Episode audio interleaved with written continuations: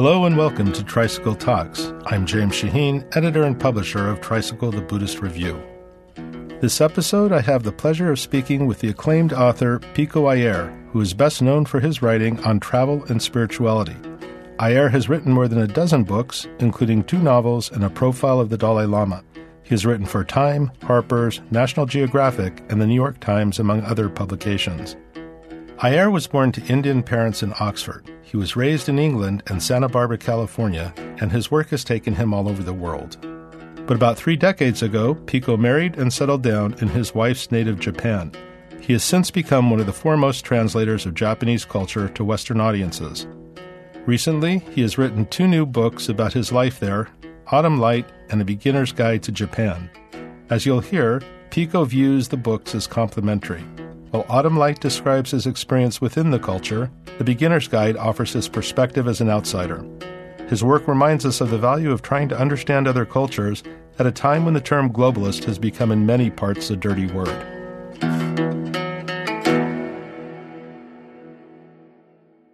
Pico Iyer, thank you so much for joining us. I'd like to start by congratulating you on your latest book, Autumn Light. It's truly a beautiful read, and I really hope that our readers pick it up, and I'll be mentioning it again during this interview and at the end of the podcast. So congratulations. Thank you so much, James, and it's really nice to hear your voice and to be talking with you again. For those of you who may not know, Pico is one of our contributing editors and actually wrote for Tricycle before I was even there. So that's a very long time ago indeed. I think I was in your first issue, probably, 1991. Yes, I think that's right. But reading Autumn Light, it just occurred to me, I mean, this is a theme that seems to recur through all of your work. And it's the sense of home. You seem to always be at once at home and not at home, and in this case, in your adopted home of Japan. I'm just wondering how you look at home and how you understand that idea. That's a beautiful question, and the last thing I expected to hear. But you've really touched on something fundamental, because I am a believer in secret homes and the way in which we can feel affinities with places, even if we have no official associations with them. Just the way you might go into a crowded room and see a stranger and feel that you know her better than the friends and family you came with. And, of course, the beauty of the global age is we can visit and even perhaps live in the places that make deepest sense to us. So home in that sense would not just be the place where you were born or grew up or live, but the place that lives inside you and the place where you become yourself. And just as you suggest, that is Japan for me. I've been there for 32 years now, entirely on a tourist visa. I would never want to be Japanese or not even want to work or be an official part of the society. But from the first minute I spotted it, which was just on an unwanted layover at Narita Airport outside Tokyo for 4 hours, I felt that I understood it and it understood me. And I was very surprised just last year, to speak to your question. Somebody was saying to me in a class that I was visiting, well, you've traveled all over the world and you're Indian, but you grew up in England and based in California. Have you ever felt homesick? And I said, no, the nature of my traveling life is never to feel homesick. And then I said, no, wait a minute, I do. For the first time in my life, I do feel homesick for my adopted home. And I realize it's become so much a part of me that now, as I'm sitting in radiant springtime California, a part of me is still just longing to be back in Japan. It's really become as much a part of me as my breathing. And it's interesting how you can be at home and feel at home, even in a place where, as I say, I will always be a tourist. It's interesting that you say that, because in so many ways you're more than just a tourist, at least from, say, my perspective as a New Yorker. Your wife is Japanese, your children are Japanese, and also you really represent a mix of cultures. You're a Westerner, yet you were raised by Indian parents in both the UK and in the US. You're both British and American, and you've lived in Japan for the past 30-plus years. So can you say something about belonging to multiple cultures or embodying them? Yes, and as I listen to you talk, I'm thinking that in some ways home is the place where all of one's selves come together, or as many of the different parts of oneself come together as possible. And so it's very possible that Japan is in its way a traditional Asian culture. So the Indian part of me feels entirely at home there. And although my Indian mother might have once upon a time wished that I had married an Indian woman, she feels very at home with my Japanese wife because Japanese notions of motherhood and daughter-in-lawhood are very similar to Indian ones.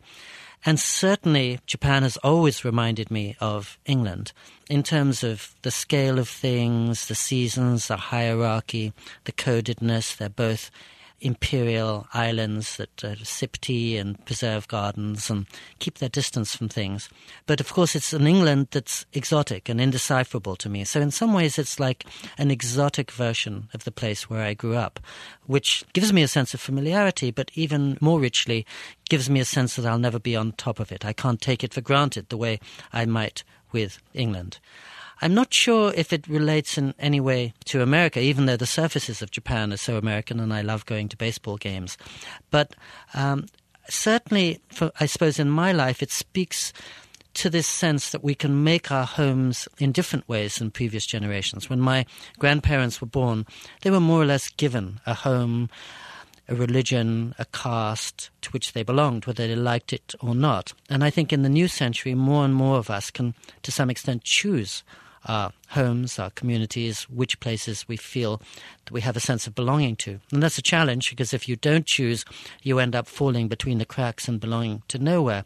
But for me, I think it's been a great blessing that I don't have to live in India or England or America, all of which are places which I can assume falsely that I know, but I can live in this beautiful, mysterious place that's always unknowable. And to speak to the beginning of your question, I was flattered by what you said because my Japanese language skills, for example, are very limited. But as you said, I have been with my Japanese wife for 32 years and our Japanese kids for the same amount of time. And I remember, one of my great Buddhist teachers has been Marcel Proust. And he said, because he translated works from English, I don't really know English, but I do know John Ruskin. And I feel I don't know the Japanese language very well, but I do know my neighborhood where I've been 26 years. And I do feel I know the little bits of Japan represented by my wife and son and daughter.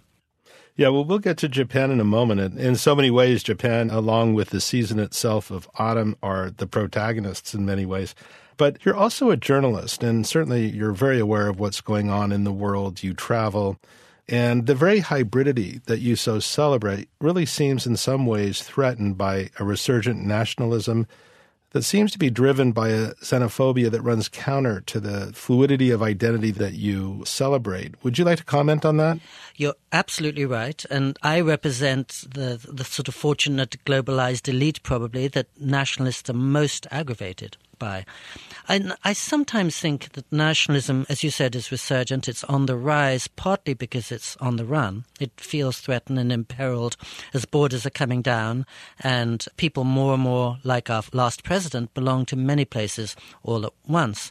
But I've always had much more faith in individuals than in larger bodies, such as governments or corporations. And inevitably, the world is never all going to be one, and politicians and companies depend on a sense of difference and division for their very identity. But I think individuals are wiser and subtler than their governments and can reach across the divisions that governments make. And by that I mean that every day somebody around me in Santa Barbara and somewhere around you in New York, or more than one person, of Polish origin is marrying someone from Iran, and of a Rwandan origin is falling in love with somebody from Vietnam. And when the little children of those unions arise in the world, suddenly another division is gone. So I feel that human by human being, the world is moving in one direction, and that's towards the erosion of binaries and of simple distinctions. And people are always going to be unhappy about that and try to fight against it. And it's shocking and humbling to see how that has spread, as you say, across the world very quickly. But I remember how a few years ago I was in San Francisco and I met a woman and she said, well, maybe I don't think very favorably about Islam. But suddenly my daughter marries someone from Iran, and my granddaughter is half Iranian, belongs to the Islamic tradition. How can I ever hate my granddaughter? And although not everybody holds to that philosophy, I think more and more of the world is coming to that position.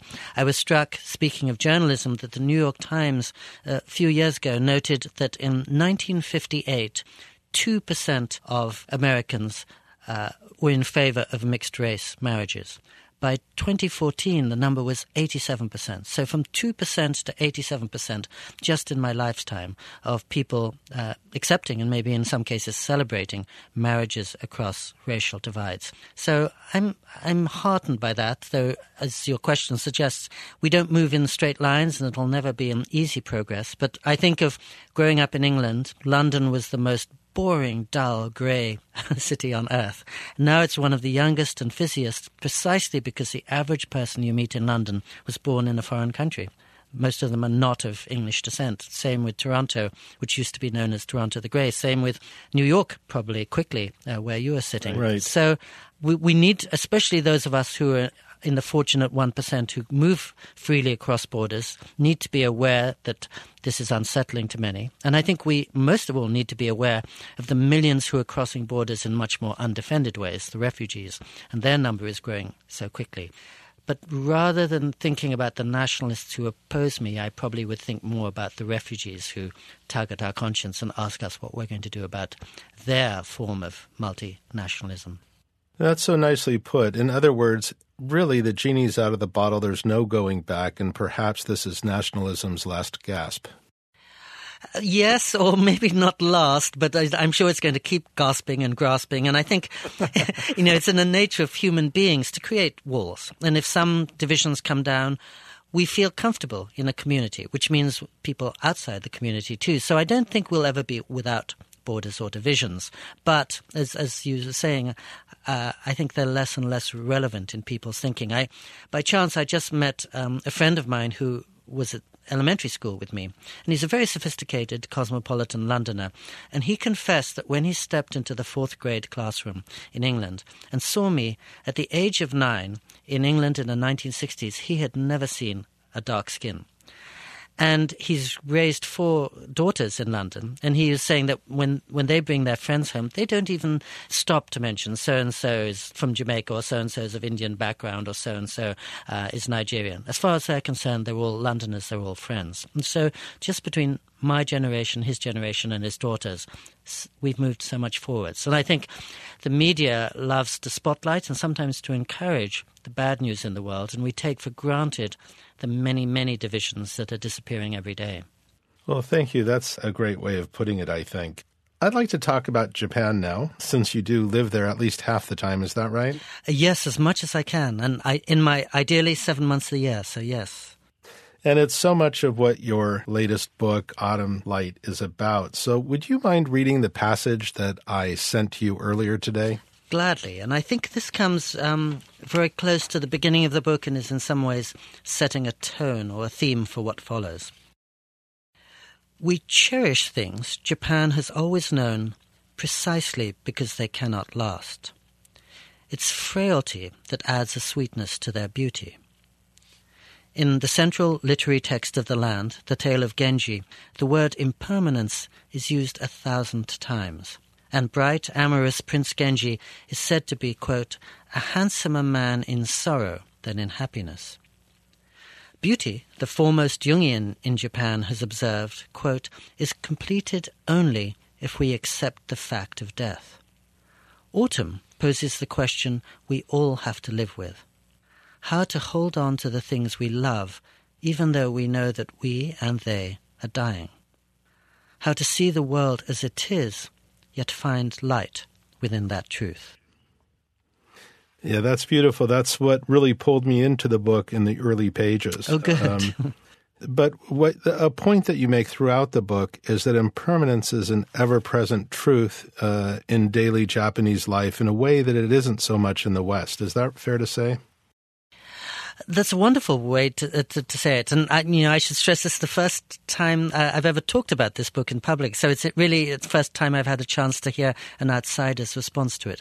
So yes, my first thought is that suffering, old age, and death are the stuff of every human. And so when I wrote this book, I thought at some level it applies to everyone on the planet because everyone listening to this conversation is getting older by the minute, is seeing her parents get older, is watching her children grow up and maybe begin to scatter around the world. So very much universal themes. But you're right that Japan doesn't flinch from death and doesn't turn away from it. And actually, since I completed the book last year, my mother-in-law died in Japan, and I was there when she died. And one of the things that struck me was that the day after at the funeral, everyone was giving her beer. Everyone was putting her favorite food next to her. Everybody was talking to her. And the dead are very much alive in Japan. They never leave. And famously, in the midsummer celebration of Obon, there were lights, lanterns lit all across Japan so that the departed ancestors can come and visit their loved ones for 3 days. And then there are lights to send them safely on their way home again.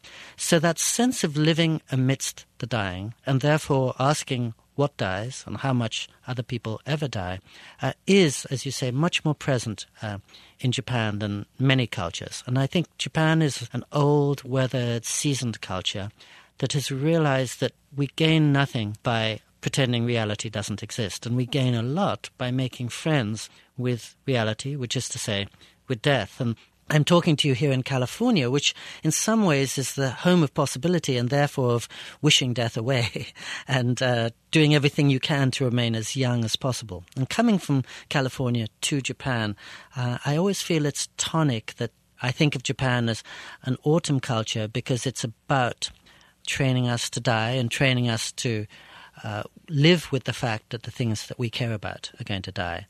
So you put your finger on it perfectly. Impermanence is the universal, but awareness of the impermanence is especially pronounced in cultures like that. You know, you mentioned just now a ritual around the dead, and I know that in your next book, A Beginner's Guide to Japan, which I was fortunate enough to have a peek at, you point out that in Japan, while only one in four, say that they adhere to a particular religion, a far greater number of them participate in rituals. And this is also true in your book, particularly with regard to your wife, her rituals, which in some ways are opaque to you, but in another way you seem to have an intuitive sense of. Could you talk about that? I certainly have a respect for them and a sense that, you know, grief needs a channel. So that when my mother-in-law died, yes, last year, all the rituals that quickly ensued, the funeral rituals, the Buddhist monk who chants, who comes back the next week, who comes back the next year, I think that allows people to feel that they're responding to loss the way people have done for centuries. It puts them in a larger community, and it gives them something to do with their sadness or anger or frustration. And I find in this very young culture where you and I are sitting, that is often a challenge. That I remember my father died many years ago, and I and my mother probably didn't know what to do with that, who to take our anger out at, what to do with our sense of sorrow. And Japan has created this very efficient mechanism in some ways, emotional and, you could say, religious, for dealing with it. And it's interesting, as you know, I spend a lot of time with His Holiness the Dalai Lama, and I travel with him every November when he comes to Japan. And I remember his once saying in Japan, publicly I think, that whenever he talks about meditation in the West, students perk up. And whenever he talks about ritual, they tune out. And he said, isn't this interesting? In Japan, whenever I talk about ritual, everyone's suddenly interested. But whenever I talk about meditation, they're much less interested. So, you know, Japan famously, for good ways and bad, is a cradle of ritual. But I think when it comes to death, it's really useful to have a precedent and somebody to tell you these are the things to do when somebody dies. Though to us often they're startling, such as right after the cremation, everyone gathers around the bones and picks at the bones and takes them home. So to us, that is, as you said, opaque. But to them, maybe it's helps with an emotional release. You know, one of the things that I really enjoyed the book, by the way, I didn't know you were such an avid ping pong player. It's interesting because so much of the social life there in your social life centers around the center where you play ping pong.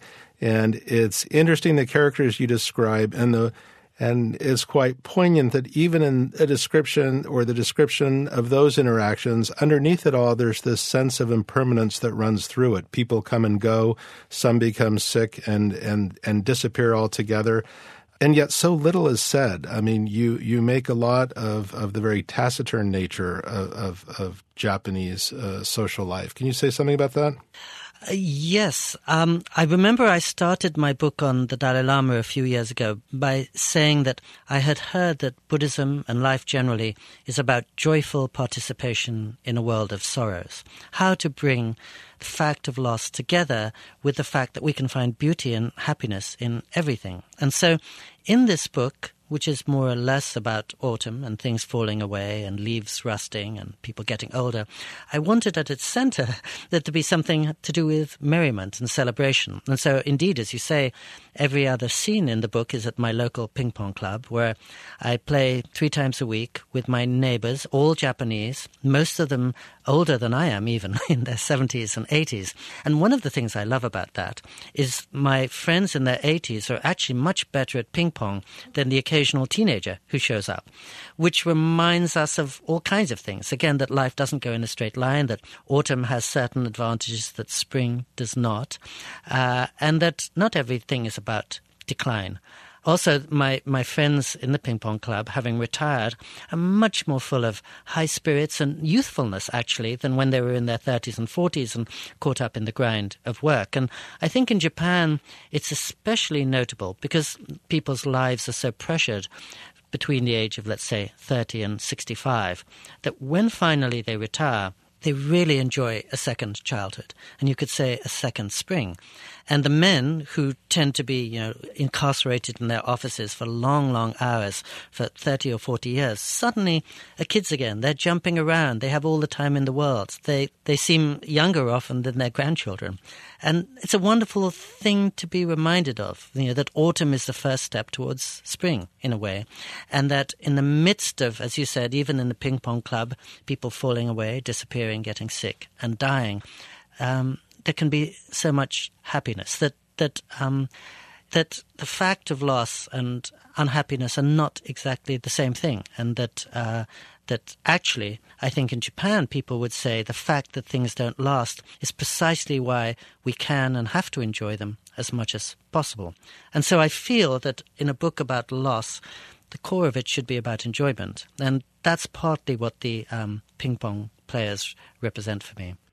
Yeah, you also point out how different competition is in Japan. You mention a Japanese way of being invisible, competing in a way that makes everyone feel like a winner, rather than, and to use your words, a soloist tootling off on his own.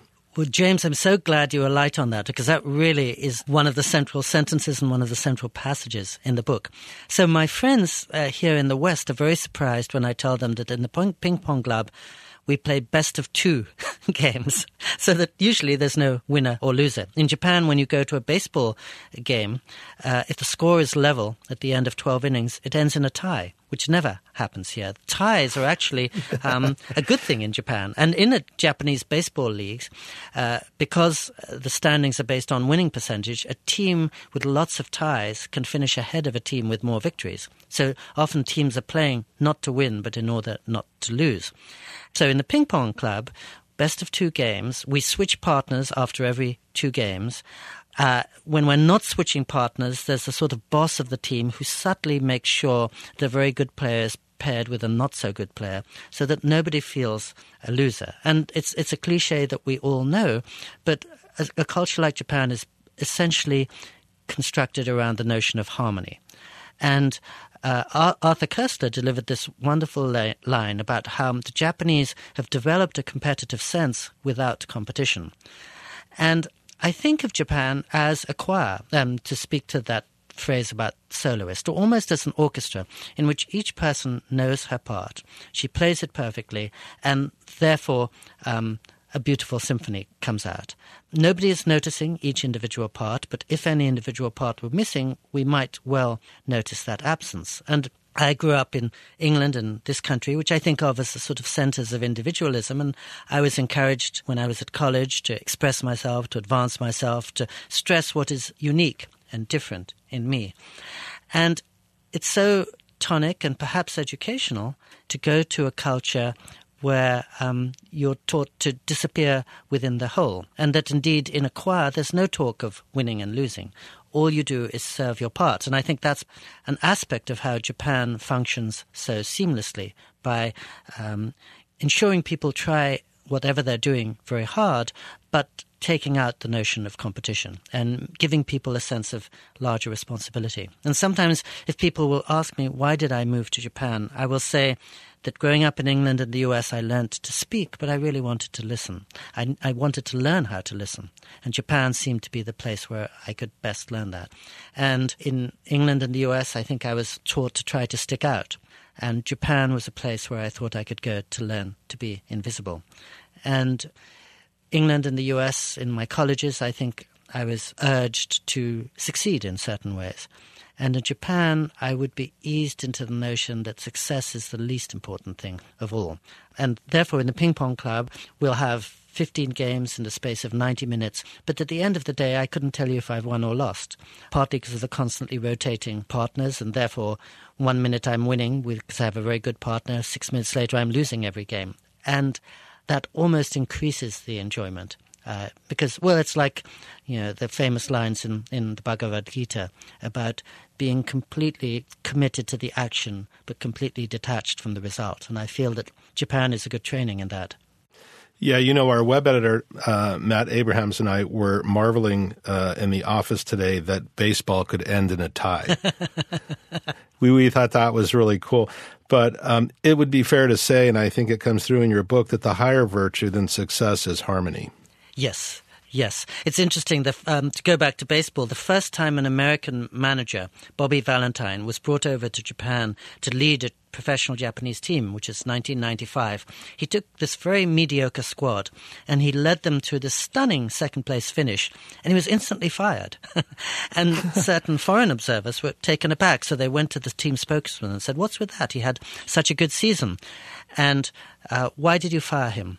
The answer came back, because of his emphasis on winning. So in this country, I think winning is a good thing. In Japan, maybe not, because as you said, it disrupts the harmony. And such an interesting notion that a team doing well might not be in the larger interests of the team.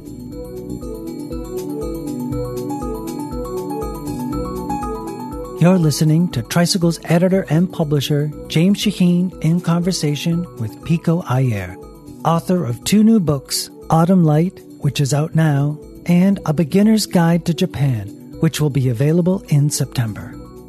To hear additional episodes of Tricycle Talks, visit us at tricycle.org/podcast. While you're visiting tricycle.org, check out Tricycle's online classroom. You can join Robert Wright, the best-selling author of Why Buddhism is True, for a 6-week course entitled Beyond Tribalism: How Mindfulness Can Save the World.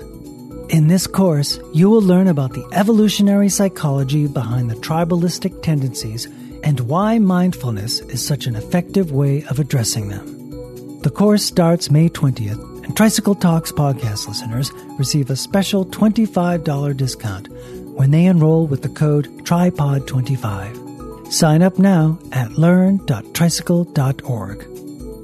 Now, let's return to James Shaheen in conversation with Pico Iyer.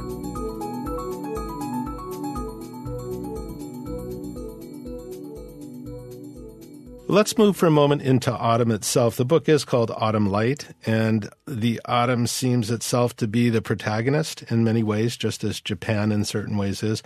Can you say something about how the seasons seem to shape daily life in Japan? Because, you know, I'm aware of the importance of seasonality in Japan, but I really wasn't until I read your book aware of just how directly it influences daily life, that you have even micro-seasons.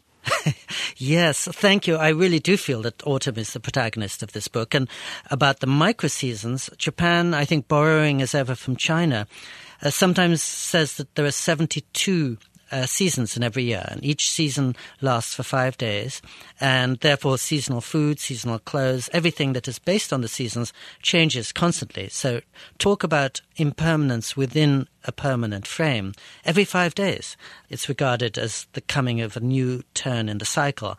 But that cycle has been going strong and actually providing a frame and a foundation for lives for 1,400 years. But I really do feel that the seasons are a kind of religion in Japan. And so every November, which is the season I write about, all my friends and neighbors flock out into the gardens, and especially the parks and the temple gardens, to watch the turning of the leaves. And November is a very radiant time, so the skies are sharp, cloudless blue. But everything that's going on under those skies is falling away, and death and the coming of cold and dark. And I think people often dress up to go out and look at the leaves. And I feel it's almost they are going to the gardens the way people in this culture might traditionally have gone to church or cathedrals. Why do people go to cathedrals here? To be reminded of something higher than themselves, to be brought together into a congregation, to be aware of light even on a dark day, and to be put in place in some sense, to be reminded that the human story is just one small part of a much bigger canvas. And I think that's exactly what's going on with the seasons in Japan. It humbles us. It reminds us how little we can know or anticipate or control, and how we're at the mercy of these elements, so we might as well cherish them, admire them, and get on with them, which I think is exactly what Japan has refined over the last, again, 1,400 years. And as you know probably, in Japan there's a separate word for the self that you maintain within the house from the one that you show in public, and it's assumed that there need be no connection between who you are behind closed doors and who you are on the street.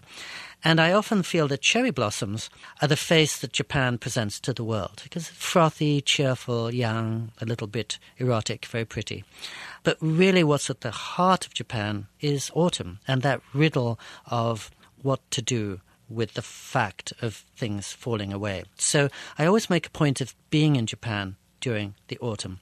And I think the core of Japan for me, and of course you see it in it's all the haiku and most of its art, is this word they have, monoganashi, which means the sadness of things.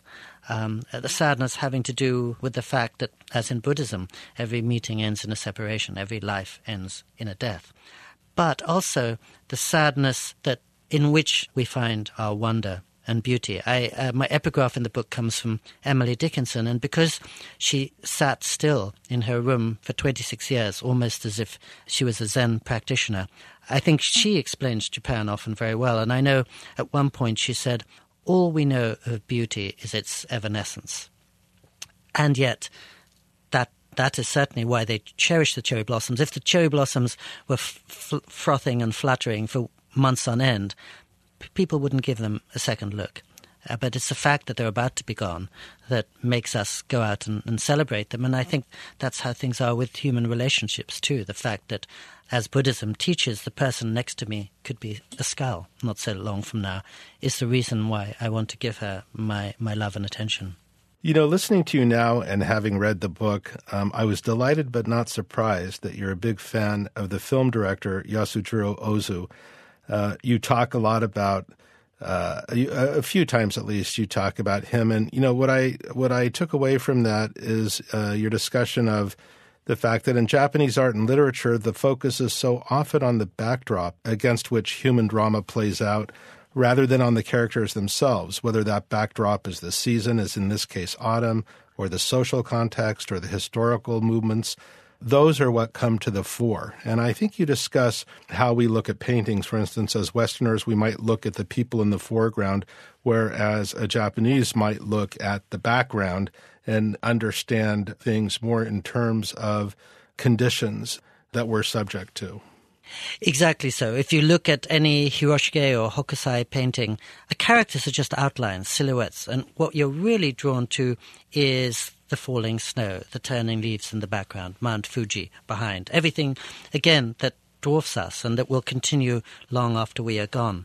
And as for Ozu, as you say, he does exactly that. One of the cardinal Japanese principles he honors is that what we don't say is probably much more important than what we chatter about. So he has a lot of silence in his films, which I try to get into this book. And many of his most pregnant shots are of an empty room. and suddenly everyone's left the room, and you'll just stay on the empty room. And that's in some ways where the emotion becomes overwhelming. The rest of the time people are making chit-chat, but it's when they're gone that you really feel them. And so I have scenes in my book in which I return to our little apartment, and it's when I see my wife's things and all the things in which she's invested so much hope and care that sometimes I can see her even more vividly than when she's standing right in front of me. And I think one of the great principles of Ozu, which is inherent to Japan and probably to at least Japanese Buddhism, is the notion of nothing special. And I think an Ozu film could be described as a film about nothing happening. The diction is very simple. It's just, hello, oh, really, hello, that kind of thing. And it looks as if nothing is happening. And of course, everything essential is happening, because it's in those seemingly undramatic moments that you notice in a wife's eyes that she's very frail, and you notice the daughter is looking out the window and she's going to be gone soon, and you notice when the neighbor comes in that something is happening next door that we don't know about. And in some ways, that's much truer emotionally to my experience than a Captain Marvel movie. I've had my house burned down with me inside it and all kinds of dramas in my life. But really, I feel my life is composed of much smaller moments that resound. And I think Ozu catches that to perfection. Yeah, I mean, the cumulative effect of his films is so deeply moving, and yet there's such an economy, especially when it comes to speech. Could you say something about that economy of speech in Japanese culture? Yes. I mean, I sometimes tell my friends here, and they don't always believe me, that I think the idea of a perfect date in Japan is you go with your sweetheart to a movie, you take it in, both have very strong responses, and at the end of the movie, silently go home. In other words, the less you say, the closer you are. And we don't need the chatter, we don't need the opinions. Again, as you were saying, harmony is more important, and that silence brings people together in a way that, words so often separate. And I think that's why Zen practice, for example, and so much in Japan is about not speaking, as a vehicle for communion, for harmony, for taking the static and disruption out of life. There are two presiding spirits in this book. One, as you perfectly say, is Ozu, and the other is Leonard Cohen, who, of course, was an ordained Zen monk for 5.5 years. And I never forget how when I would visit him, although he's probably the most eloquent person I've ever met, he would often take two little chairs out into his tiny garden overlooking a residential street and a flower bed. And we'd sit there, and we wouldn't say a single word. And the first time this happened, I thought maybe he was giving me a gentle hint. He wanted me to go home. And I said, oh, I should leave you. You're busy. And he looked at me searchingly and said, please, don't go. And he had realized, thanks to his Zen practice and his Japanese teacher, that the richest thing and the deepest thing and the most intimate thing within us that we can share is silence, and that words are just graffiti that we draw on the surface of something much more profound. And of course, he was with his Japanese teacher Sasaki Roshi for 40 years or so, and Sasaki Roshi spoke limited English, Leonard spoke no Japanese, and they would just have the most wonderful long conversations of silence. And Sasaki Roshi, I think, once said, why should we talk? That's only going to lead to an argument. Not talking is going to bring us much closer together. Another thing that often strikes me in Japan is that if it's a very hot day, let's say you, James, are in New York City and it's very hot, as you go to the post office, everyone's going to describe, oh, it's blistering, oh, you could heat a raccoon, and they'll all come up with colorful ways to describe the heat. If I'm walking down my neighborhood in Japan, everyone will just say, atsui desu ne, atsui desu, in exactly the same tone, exactly the same cadence, using the same words.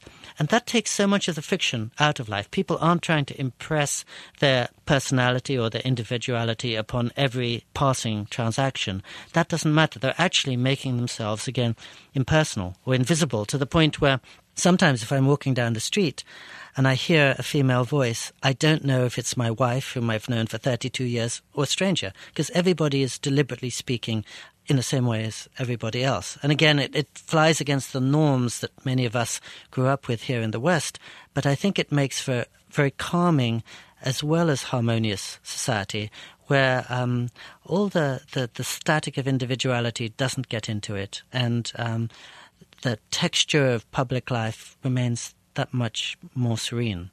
You know, when you talk about the de-emphasis of individuality for the sake of harmony, or just simply an understanding of how the world actually is, how dwarfed we are by condition, I don't know if this is a correct analogy, but it made me think of the pre-Socratic Greeks. For instance, fate is the prime mover, not individual human beings. I mean, they become the playthings of the gods. And so, and again, you have this vast backdrop in which all of this action is taking place that seems to be more the central truth or figure than individuals going about their business. Perfect, exactly. I mean, as we were driving down for this conversation 45 minutes ago, I was saying almost exactly that to my wife, that whether it's Shakespeare's world or Dante's world or Homer's world or all the great cultures that we look to for wisdom, they all have this sense of capricious gods in the heavens, the larger presence of time and nature and fate, as you said, all of which humbles us. We don't assume we can remake the world tomorrow, and we do assume that the world may remake us very, very quickly. And I think there's a real wisdom in that. And Japan, I think of Japan as a grown-up. And when I moved to Japan from New York City at the age of 29, I maybe couldn't have articulated it, but probably I was thinking, I want to learn from this wise elder. It's been around a long time, longer than New York City by a factor of 7, perhaps, and it has gathered some wisdom about things. And I was noticing about ghosts too. Read the pre-Socratic Greeks or Homer or Shakespeare or Dante. They're full of ghosts. They, again, believe that the lines are very porous between the living and the non-living, and that death is something, a presence that we need to keep with us in the midst of our lives. It's interesting, when I listen to the Dalai Lama speak, I often hear the Stoics too. And I think, well, if these wise presences in Greece and younger wise presences in Tibet have come to the same conclusion, I should pay attention to the conclusion. There's probably something going on there. But I'm so glad you mentioned that, because I agree. I don't think my Japanese neighbors would be at all startled if they were teleported to ancient Greece and were given a sense of what the worldview is, and they would assume, oh, this is the way things are. There are gods governing our lives, and we just do our best, but we're powerless beyond a point. And I think that sense of vulnerability is really useful, because it's so easy to imagine we're in control of things, and now across the planet with cyclones and typhoons and forest fires and floods, nature is reminding us otherwise. You know, I might get myself into trouble by saying this, but it seems to me that in psychotherapy, of course, there's this hyper-focus on the individual. I mean, after all, it's a one-on-one exchange and people are talking to each other. It certainly isn't what we think of when we think of the rather taciturn Japanese. But it does exist there. In fact, your brother-in-law, whom you've never met, is a therapist who, from your perspective, is a bit of a fish out of water in Japan, I think. But you write, he might have been bringing the therapeutic way of settling accounts to an old society that thrives by stepping around conflict and allowing the seasons to sort everything out. And one other quote, I'm not sure psychology and looking for the human cause of all our suffering can work in a place that flourishes on not looking for answers and ascribing difficulty to something in the heavens. I thought that was kind of brilliantly put. Can you talk about that? I think I understood that correctly. Yeah, and I should stress and also absolve you that these are my prejudices that I'm imposing on the situation, and they're probably wrong. I'm probably just projecting my own dogmas. But yes, so this book begins with my father-in-law suddenly dies at the age of 91. My mother-in-law, aged 86 that very day, has to be moved to a nursing home. My wife has to tend to all of this, and her brother, who's the only other member of the family who lives 15 minutes away, is completely absent. He disappeared 25 years ago in ways that are more or less unexplained, and as my wife sends him messages, you know, our dad's in hospital, things are looking bad, our mother is declining, please come and visit, no word ever comes back. Now, Who knows why that is, and I've never met my brother-in-law. But it is striking. He's the rare Japanese who became a Jungian psychologist. And he, having studied in Kyoto, did graduate studies in Kansas and then went to the Jung Institute in Zurich and got his PhD. So clearly a very intelligent, wise man in his way.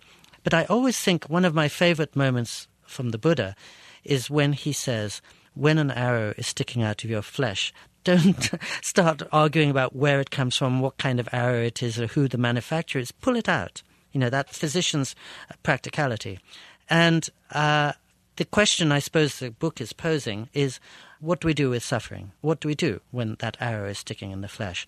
And I think my Japanese neighbor's response is less analytical than it might be in many cultures and is, you know, let's deal with it. And let's not look for causes, but partly because we are human and we don't know, and we very likely will get the causes wrong. But when it comes to pulling out the arrow, we might have a much clearer sense of what to do. It's interesting, this isn't in either of my books on Japan, but Joseph Campbell famously said, if you're thinking of going to therapy, go to Japan instead, and it'll save you a lot of money. By which he meant, I think, that you used the word economy wonderfully about the expression there, verbal expression. But I think it's a very clean place psychologically. Maybe because people aren't pushing their agendas, they're not foisting on you their individual notions. They're wildly individualistic behind closed doors in terms of their passions and hobbies, but they feel that the considerate thing to do when they meet somebody else is respond to that person's needs rather than inflicting on them their particular concerns. And to me, there are flaws in that, I'm sure, but there's a healthiness too. And I went to Japan partly to learn about what it could teach me about not being overly analytical. I grew up in quite a cerebral intellectual background, and I thought, well, I've done my part by that, but Japan can teach me how to be liberated from overthinking and bringing an analytical mind to something that might be better served by just kindness or a practical response. Yeah, you mentioned Joseph Campbell in your upcoming book, A Beginner's Guide to Japan. When is that coming out? Is that in fall? Yes. So we are mostly talking about this book, Autumn Light, which comes out essentially now. But right. I deliberately wrote two books about Japan at the same time that are more or less contradictory. And my idea was to bring them out at the same time. And my publisher's wiser than I said, let's put a few months between them. Sense. So this book called A Beginner's Guide to Japan comes out in September. And I think you've already looked at some parts of it. And my thought was, whatever we're describing or assessing, whether it's our hometowns, our mothers, our adopted homes, we see them through many lenses all at once. And so the book Autumn Light is really meant to be about, to pitch the reader right into the thick of daily life in a typical neighborhood in Japan, to the point where she's not really thinking about Japan, but she's thinking about parents and children and absent brothers and universal stuff. And it's really meant to be about approaching Japan through the heart and through sympathy and what does it feel like to be in Japan. The second book that comes out in September is full of an outsider's wild prejudices. And there my persona is that of a Westerner who's just arrived off the plane and is trying to explain everything from the baseball games to the wild fashions to the temples and the gardens and the history of Japan. So it's lots of provocations, but it's very much an analytical book, a Western take on Japan, where my hope is that in the Autumn Light book, one loses all sense of distinction between West and East because one's rooted in the human. And I must say that one of the things I most appreciate about Japan is it does free me from binaries. I think growing up in the West, I was tempted a lot to think in terms of you or me, this or that, all those kind of things. And while Japan does have that in certain ways, I think it knows that life and the universe are subtler than black and whites, and that, as Graham Greene said, it's mostly about operating within 1,000 shades of grey. And with the dead, for example, you could say they're not present, but that doesn't mean they're absent, that they live in some, middle space between those two extremes. And so I suppose the Autumn Light book is a little bit about living in that middle space, because autumn is on the one hand the culmination of summer, and it's also on the other the first step towards winter, And also, as I was saying, every day in autumn is bringing you closer to spring. So you can't really take refuge in hard and fast distinctions. And those are some of the things I wanted to learn from Japan. Well, both books go so well together. Right now, Autumn Light is available, and we're very much looking forward to September then. I don't know if I sent you the quote, the Joseph Campbell quote. I don't think I got it. I'd love to hear it. Okay, because I just wanted to ask you about it because I thought it was so astute, because the way we understand Zen in this country is in so many ways conditioned by our Western culture, and it's often vastly different in Japan. So you write, "For a Westerner, Joseph Campbell noted in Japan, meditation may awaken a sense of divinity within. For Japanese, it's more likely to inspire a sense of divinity inside a temple, a flower, a gnat. The person sitting still doesn't say, 'I'm awake.' She says, 'The world is illuminated.'" That seems to me to capture a real psychological split between East and West, if it's fair to even say that. But what do you mean by that? I guess I mean that the nature of self, the nature of community, the nature of surrender, I think are all very different between East and West. And I suppose that's an interesting issue for a magazine about Western Buddhism to address. I think I also say in that book how in my experience within the Zen temples of Japan, and I haven't done a Zen practice, but I've been around temples a lot, the Japanese teachers are very excited when Westerners come because they're much more motivated. They're coming because they want to study Zen. The Japanese students are often there because they've inherited a family temple and they have to be there whether they like it or not. So I think the Western students bring much more excitement, engagement, real sense of inquiry to the practice. But for the same reason, that restlessness often takes the Westerners away from Zen practice after a while, or at least away from the temple, whereas the Japanese guys who are doing it for reasons of duty and responsibility will stay the course.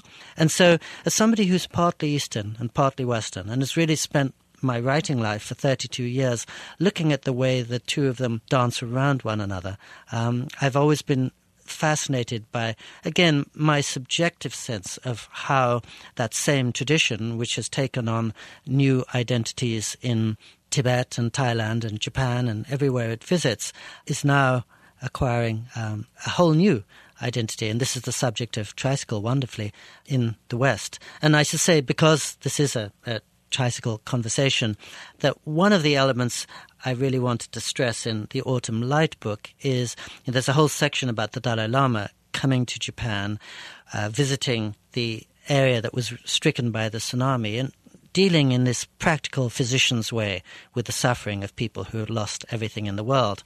And part of the book is also about the Zen master in whose temple I met my now wife. And it was interesting that when my wife divorced her first husband and then took up with me, most people around her in Japan were frowning and giving her a hard time practically, socially, emotionally.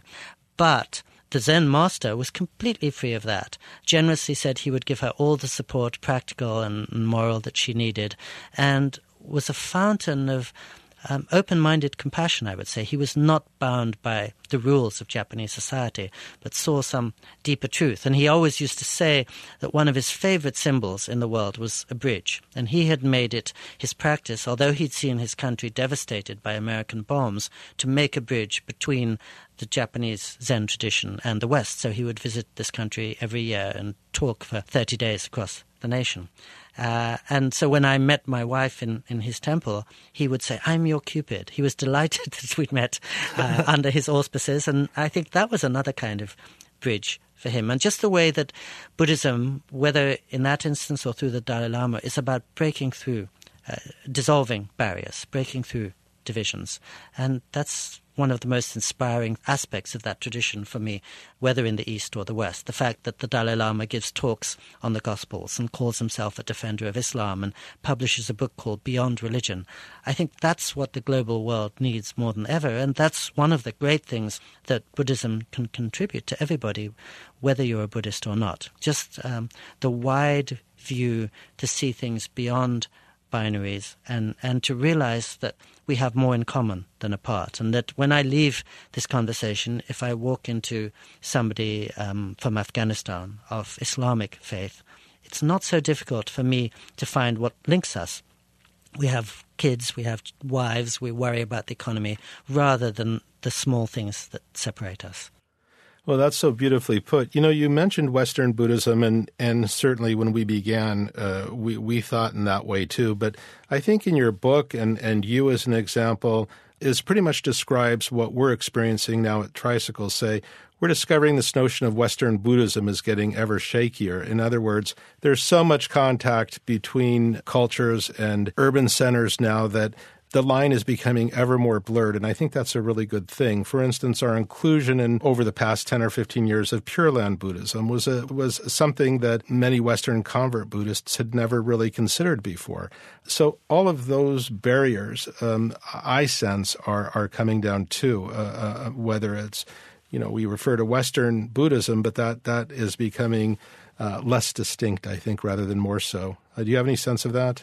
No, that's wonderful. And you know much, much more about this than I do. But I love the fact that Buddhism in Europe and North America is becoming as diverse as it is in Asia. And as you say, they're the same core principles, whether you're in Laos or Germany. But each culture can refresh it and remake it in the light of its own, not just each culture, each community. So it's a wonderful thing if even the notion Western Buddhism or that term disappears, which is probably a large part of what you are doing in Tricycle, and it just becomes one new iteration in this wonderfully evolving tradition of 2,500 years. You know, we may end on your last statement because it was so beautifully put, but I just have one more question since we're running out of time. I was so taken with this idea, just sort of the fluidity of identity in Japan. You say they're at home and they're one person, they go out in the world, they're another person, but in fact they slip in and out of roles so easily and seamlessly.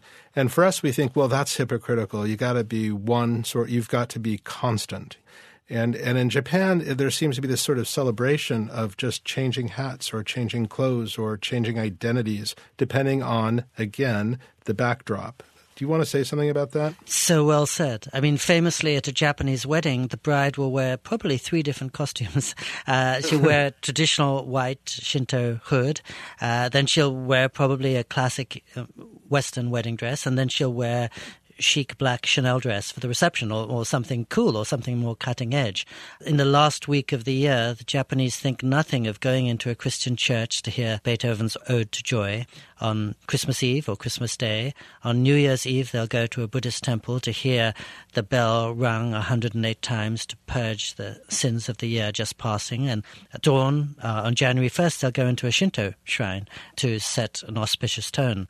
So exactly so. They don't see a contradiction. And again, I think it's we who are caught in this rather simple black and white notion, because the fact of the matter is that at the end of this conversation, if I describe it to my mother this evening, I'll describe it in a very different way than I do to my wife. And both of those will be very, very different from the way I describe it to my best friend, and very different from the way I describe it to a passing acquaintance. In other words, we too have these myriad selves, and we respond to every event in different ways. And when we're emailing or texting our friends or talking to them, we'll describe the same event in six different ways, our father's death in six different ways to six different people, depending on our relation to the people, who the people are, and the context. And yet we reside in this illusion of a single self. And I think the Japanese are happy to say, no, we all have many selves, and let's acknowledge that, and by acknowledging it, work with reality better. So it's no hypocrisy for me at the end of this day to say I had a wonderful conversation with James, to my mother, and to say to another friend, well, we talked about this and this and this and this. No contradiction there. And I think the Japanese are, you know, much more interested in the notion of cohabitation than contradiction. The same way that when you go to many a Japanese meal, you will have the dessert, the first course, and the main course all in the same tray as in an airline. So it's not as if the dessert is contradicting the first course, but each serves its place and we can enjoy all of them. So, Pico Iyer, it's been fantastic talking with you. I hope we get a chance to talk again soon. Perhaps when I'm out in Los Angeles, I can drive up to Santa Barbara. Please, I'd love that. And I'd love for our readers to pick up a copy of Autumn Light. It's a truly beautiful book. It's a lyrical ode to autumn, I would say, and to Japan. And thank you very much for taking the time to speak with us. I really, really enjoyed it, James, and thank you for taking such time and care with your questions and reading the book. That's quite a luxury for a writer, so I appreciate it. Okay. Well, congratulations to you. It's a wonderful, wonderful piece of work. Thank you so much.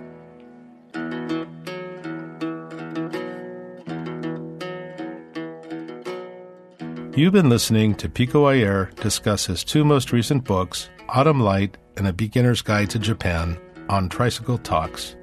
Tricycle Talks is produced by Paul Ruest at Argo Studios in New York City. I'm James Shaheen, editor and publisher of Tricycle, the Buddhist Review. Thank you for listening.